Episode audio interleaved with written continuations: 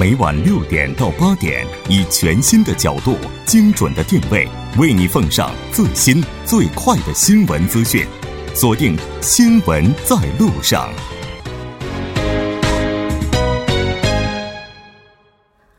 好了，欢迎回来，这里是正在为您直播的 T B S E F M 调频 一零一点三 新闻在路上。在我们下一波节目开始之前，先为您带来一则公告。 T B S E F M 为了响应二零一八年平昌冬奥会及残奥会的举办，从一月二十九号到三月二十三号这一期间，将扩大收听服务，电波会覆盖平昌、江陵等等地，为运动员以及观光客带去平昌冬奥最新的信息以及最有趣的故事。如果您计划在这一期间前往平昌，请锁定调频 一零一点三。 那稍后是广告时间，广告过后马上回来。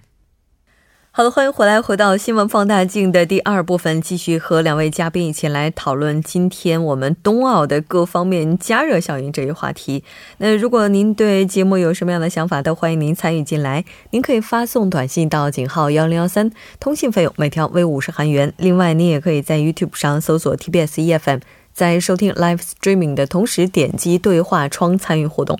那刚才咱们提到了说这个冬奥项目的话，那应该说啊，它是带来了很多的经济效益，但是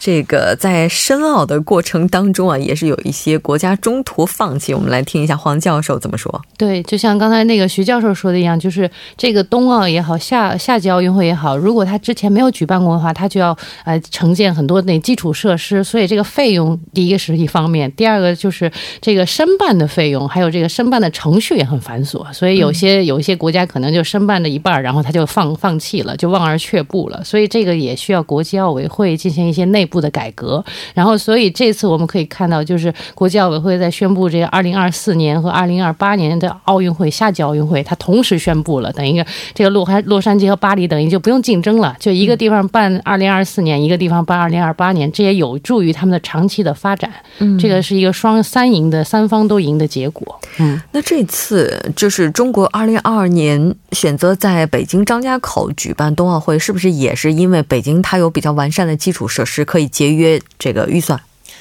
哦，这个呢，因为这个二零零八年不是举办过一次夏季奥运会嘛、嗯、那在北京嘛，是的，所以呢一般所谓的基础设施呢在这某些程度上呢已经完善了。嗯，那么当然呃夏奥会跟冬奥会呢是这个比赛的项目是不同的，因为都是不是在这个冰上就是雪上，现在又多了什么滑行什么，所以说呢，呃，这些场馆，尤其在张家口那边的呢，当然还是需要要这个就是重新的再建。但是呢，在北京本身这个夏奥会上的一些场馆呢，可以把它变更成变换成这个冬奥会的场馆，比方说那个像水立方，那不是游泳游泳的地方嘛、嗯，游泳馆嘛，把那边呢冰场啊，对那个冰湖的了啊，或者是五棵松的那个体育馆呢，把它改变成速度滑冰了等等。哎、嗯，因为现在科技很进步嘛，所以不需要那个花费太多的时间也可以，大概呃不用多长的时间呢，就能把这个体育场呢变成一个这个滑冰场，嗯啊，所以说呢，在这些方面呢，可能在硬体方面的投入的这个就是一些资金呢，会相对会少一点。嗯、那么这样的话呢，相对跟韩国平昌一样，在软体方面啊，在运营方面多使点劲儿的话呢、嗯，那么可能也是一次一个非常经济而且非常成功的一次冬奥会。是的。就在看这届冬奥会的时候啊，就是能够感受到在一些北欧国家，他们的选手确实实力非常的强大，比如说像这个德国是吧，现在挪威德国挪威德国丹麦瑞士怎么等等、哦、等等，金牌榜的话现在挪威和德国是并列第一的，金牌榜好，奖牌榜的话好像挪威会更高一些，挪威第一，嗯，是的。但是我们也看到亚洲国家在迅速的崛起，现在冬奥这个版图也是不断的在向亚洲倾斜，这个应该也是各方努力的结果吧。我们能够看到现在包括日本的一些选手、呃、包括韩国中国的选手，其实现在这个其实这个其实这个东西从是欧洲开始的嘛，嗯啊，冬季体育，但是呢这个也是一些发达国家可以说是比较先进进步的一些国家呢，他们的一个好像是他们的选手呢的实力都比较强，像亚洲呢其实到目前除了韩国这次以外，之前呢只有日本举办过这个冬季奥运会，嗯，当然它当然它举办了两次，因为它呢在亚洲这这一块来说，它是唯一的一个所谓的发达国家嘛，对啊，因为大家都知道玩这些冰雪运动啊，什么文化一些活动也好，这个其实生活要有点保障才可以，你穷的连饭都没得吃，哪有心思去玩那些东西？装备都比较贵啊，对，所以说这个。现在呢，叫亚洲经济，尤其是中国也是崛起了，韩国这个经济现在也将近要进入这个发达国家的门槛了。在这种情况下呢，可以举办这些活动，而且呢，在冬季运动、冬季体育、这冬季运动这一方面呢，现在越来越发展。我看中国也是一样，现在大概在冬天玩什么滑雪，大概说是大概什么一千万人口还是两千万人口，以后会慢慢慢慢会增多，越来越多啊。韩国也是一样嘛，所以说现在呢就往东边，但其实那在亚洲的话，像东南亚国家这种可能性就很少了，因为他们不可能说太热了吧。对呀、啊，因为天气候的关系嘛，他们不可能在山上弄一个什么很大的一个室内的，怎么不可能？所以说呢，现在说啊，日本。啊，韩国、中国，像这三个国家呢是有足够的条件，而且呢都举办过这个夏季奥运会啊，所以说呢在冬季这一块呢，只要加紧一点的话，以后在这方面各个方面呢都能赢得奖牌。对啊，看啊，而且随着奥运会的举办，那现在在韩国的话，相信之前我们非常陌生的体育项目，大家也是没错越来越熟悉，比如说这个冰壶，是吧？冰壶真的是太火了，是像冬奥会，它的经济效益是值得肯定的。但其实我觉得大家在关注它经济效益的同时啊，很多人的目光也是放在政治上。其实，在这次冬奥会上，可以说政治上确实是实现了很大的突破。没错，这次其实大家之前。之前都很担心嘛，又是大国不想参赛、啊嗯、然后又是这个朝鲜半岛的危机啊，就很多。但是马上我发现哈、啊，这个速度也很快，这个南北握手言和，然后共同入场，再加上这个共同组组建这个冰球女子联队哈，这些其实这个国外的媒体也是对这个奥运外交也是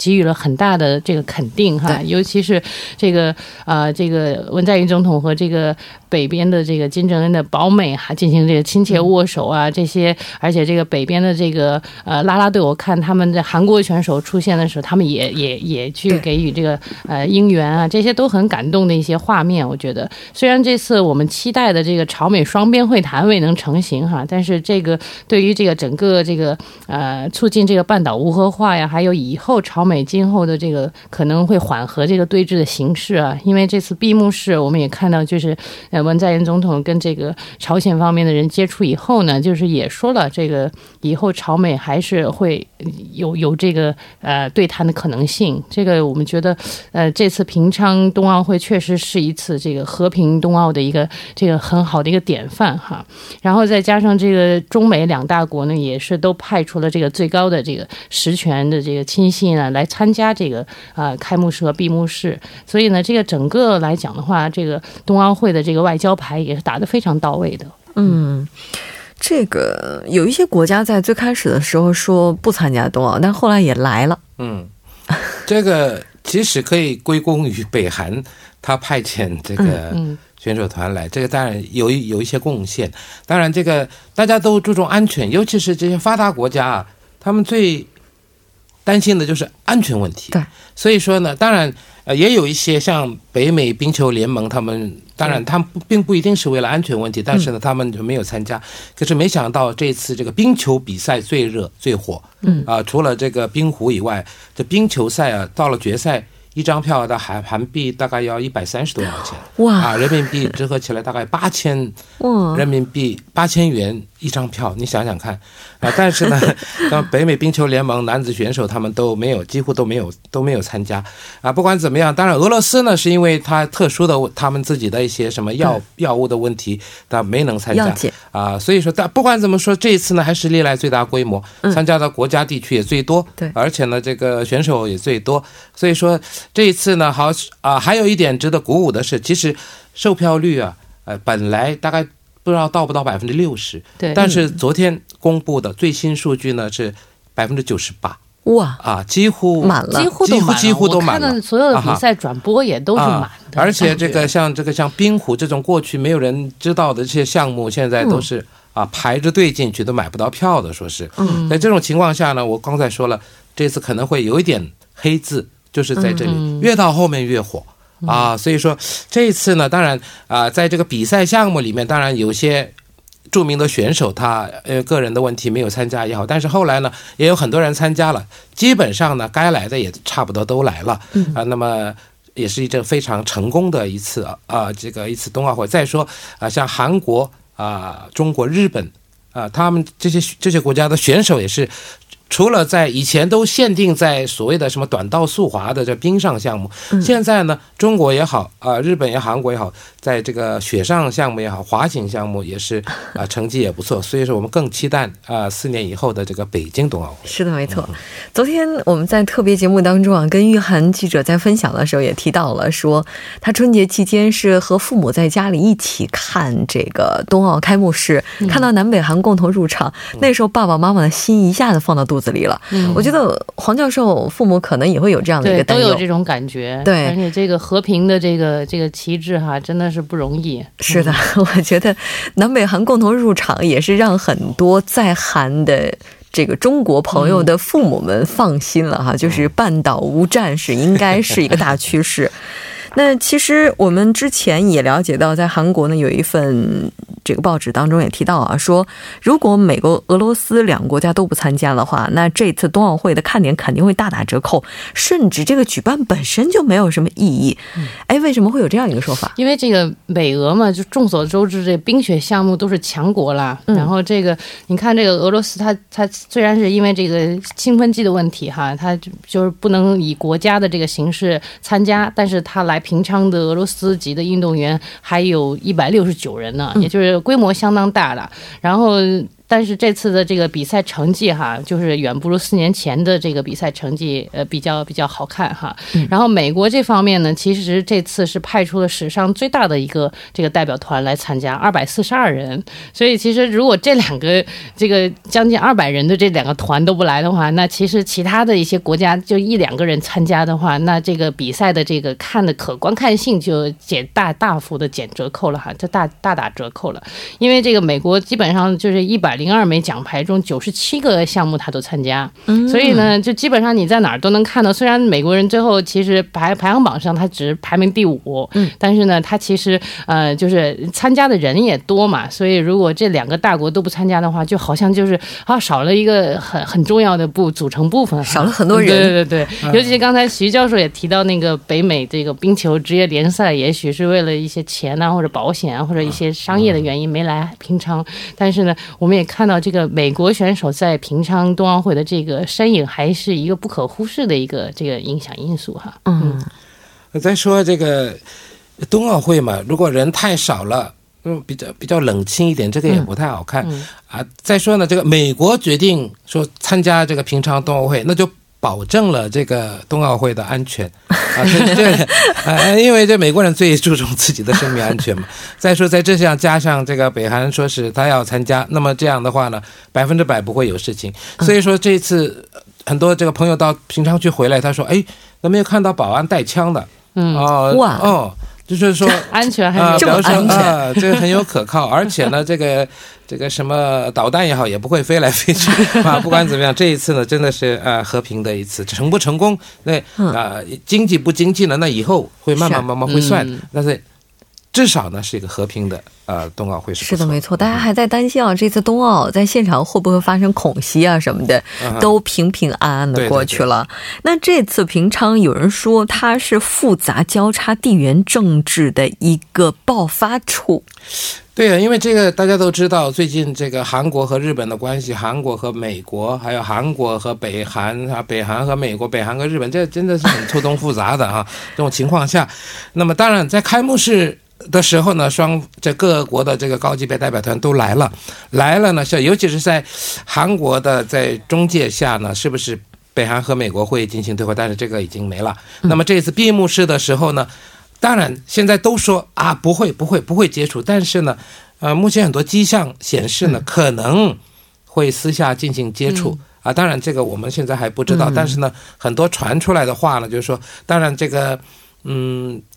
南北之间的一些这个对话里面呢，好像说文在寅总统也有谈过所谓无核化的这种问题。嗯，当然北韩也说希望能跟美国来对话。那美国方面呢，好像也没有说完全把这个门给关掉啊、呃，所以说呢。或许当然这个伊万卡和这个金英男之间呢是没有，但是呢一些随行的人员里面啊，或许也可能进行接触，这样的话呢啊、呃，有可能为这个半岛的和平稳定的做出贡献。对，就截至目前的话，这个镜头并没有捕捉到北韩和美国之间进行直接的这个接触哈。嗯，那其实今天在我们走进世界部分介绍国际资讯的时候，也提到特朗普表示，在冬奥结束之后会对北韩采取史上最为严格的一个制裁。那这个是不是就是接下来的一个主旋律了？是因为这个怎么说呢，就是呃之前在平昌奥运会开幕之前哈，就是这个呃韩美双方是决定推迟军演到这个平昌奥运会成功举办以后嘛，所以其实在这个四月份我们会呃预测哈，就是在这个平昌冬奥会结束以后呢，可能韩美军演的这个具体时间可能就出来了。然后呢这个呃虽然这个韩国总统文在寅呢，他希望通过和平的对话形式哈，这个呃促使这个半岛无核化，但但是呢，相信这个美国总统特朗普呢，他还是一个很强硬的对对北的一个态度啊、呃。当然，我们也希望他们中间有一些这个正式的或者非正式的这种沟通哈，导就是不要以这个针尖对麦毛的这样的一个。但是这个呃，韩国政府现在也说，韩国外交部也主张，就是说从这个平昌奥运会成功举办以后呢，也是对北制裁还是要继续加强，就是他跟这个美国还是要这个统一战线的。啊，所以现在其实也有很多人会担心呢、啊，说这个平昌奥运会之后会不会啊、呃，大家又卷土重来啊？所以我们现在也是比较期待，就是说在短时间内能这个朝美双方至少能有一些沟通的话，可能就会避免哈这个军演的这个事情再刺激这个北边的这个呃高级高层的领导人去呃做一些这个不好的下策的这种决定。嗯，就不管对平昌冬奥有过怎样的一些。一些猜测有过怎样的一些预期，现在都可以换一个句号了，它可以告一个段落了、嗯、接下来的话大家更多的目光会放在北京，嗯，因为北京这场冬奥会的话也是聚焦着很多人的期待哈。那接下来的话我们可以期待的点有什么呢？就是这个北京，因为这个平昌之后马上就是在北京，四年后啊、呃、都是在亚洲，呃，所以说呢，大家也很关注这个，也很期待北京的冬奥会会怎么样的举行。那么，当然北京啊、呃、也是这个，因为现在这中国和这个美国的关系啊、呃，在这一方面呢，好像也多少也有一点摩擦，有一点冲突嘛。那不管在这个这次核问题上也是一样，像美国不是说嘛，这次。这个要再再一次加大这个施压，这里呢也包括了一些中国的一些企业，所以说呢，啊、呃，那以后这四年的情况，而且我觉得最重要的呢，还是啊、呃、还剩下将近这个就是离这个残奥会结束的话，还有将近不到一个月的时间，嗯、这段时间也是非常重要。那么在关注的是呢，北啊、呃、那个北京如何举办这一次下一届的这个冬奥会？当然，这一次呢到韩国来也也有很多参考，也有很多借鉴。对，那么怎么样呢？最重要的呢，还是这个最少是这个力。当然要新建一些滑雪场是不错了，但是呢啊、呃，在其他方面呢，要怎么样善加利用刚才说的，能能不能把一些过去的设施改变成冬季的一些设施、嗯、还有呢在交交通方面呢，当然已经很完善了，但是呢、嗯、还是在张家口那一段呢，可是可能还要再加加一些一个新的一些什么高铁也好，怎么样也好等等的，所以所以现在呢啊、呃，在筹备的方面呢，已经早就已经着手开始了嘛，嗯啊，所以说现在呢，慢慢慢慢在推进，我们再再看看，期待啊、呃，北京呢能够举办一次更好的一次冬奥会。嗯，确实是。这个我们了解到，这个和北京联合举办冬奥会的张家口市委书记也说，把筹办冬奥作为最大的一项政治任务去完成哈。那咱们重新回到平昌，其实平昌的话，接下来进入倒计时的就是冬季残奥会。那这个残奥会也是很多人都非常关注的。那这个残奥会上有哪些非常值得关注的点呢？是，首先这个残奥会呢，三月九号到十八号， 为期十天举行哈， 然后有八十枚金牌要决出， 然后呢有五十多个国家和这个一千 呃 一共是一千七百余名选手和这个工作人员参赛哈。 然后这个我们这次比较期待的就还是这个南北统一呃这个入场啊， 还有这个北边的啦啦队好像还要过来， 有一百五十多人要访韩参加这个冬残奥会哈。 这个方面二十三号呢 已经这个韩方也向朝方提议了， 然后那个二十七号的时候也会在这个板门店这边然后进行这个实务会谈， 这个跟这个平昌冬奥会是一样的， 就是大家都比较期待这件事情。 然后再来就是呃中国呢它我们要参加这个高山滑雪啊， 单板滑雪、 越野滑雪、 冬季两项和这个轮椅冰壶这个五个比赛哈。 然后这个冬这个冰壶这次我们印象深刻哈， 这个轮椅冰壶的这个呃五名运动员呢， 这次也是放弃了这个与家人的团聚这个春节的机会，也在这个刻苦训练， 而且这个在十四年的冬残奥会上， 我们其实是获得了第四名， 就真的就是与奖牌擦肩而过， 所以这次还挺期待这个冬残奥会上能获得好成绩的。对，我觉得这一次呢 残奥会期间呢应该是这个解决北韩核问题的一个关键的时期，在这方面能的话啊那么就可以得到解决，不然的话呢那以后要采取什么样措施我们也很难预测。而且呢这个在经济方面呢我想应该已经该准备的都准备好了，硬体设施，所以以后软软体买点这个餐饮放着啊 招待客人就可以了。是的，因为毕竟有冬奥会这样的一个这么好的预演了哈，接下来的残奥会的话应该会一切顺利，我们也祝愿冬残奥会一切顺利。好的，非常感谢两位嘉宾今天做客直播间给我们带来这一期讨论，我们下期再见。好，再见。稍后来关注一下这一时段的路况交通以及天气信息。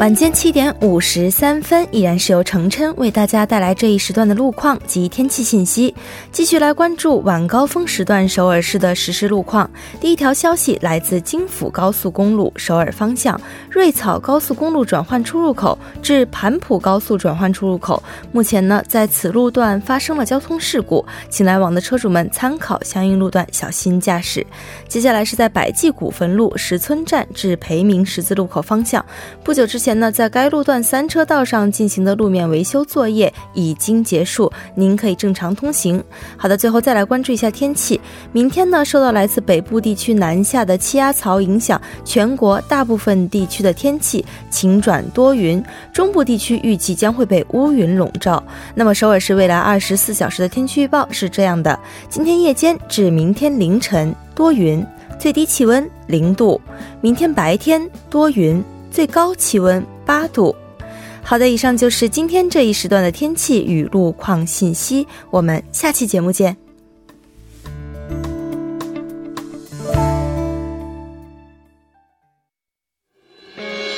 各位新闻在路上的听众朋友们大家好， 我是首尔生活加油站的主持人朴龙军， 上午八点 将会为您播出首尔生活加油站， 精彩节目希望您能够锁定收听。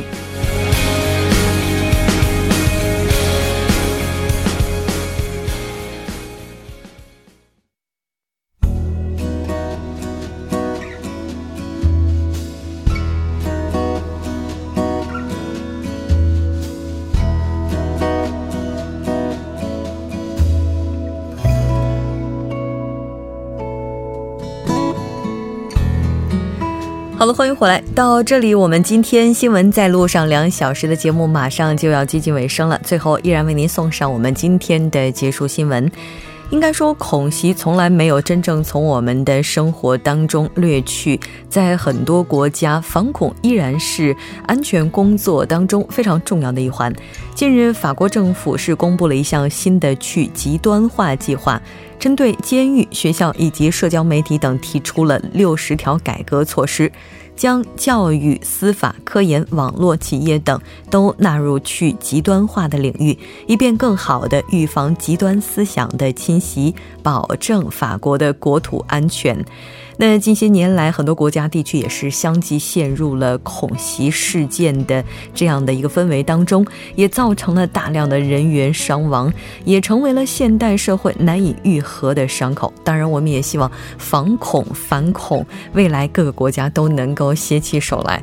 那到这里节目就是这些了。制作人范秀敏，作家金勇影乐，感谢您的收听，我们明晚同一时间依然陪您在路上，我是木真。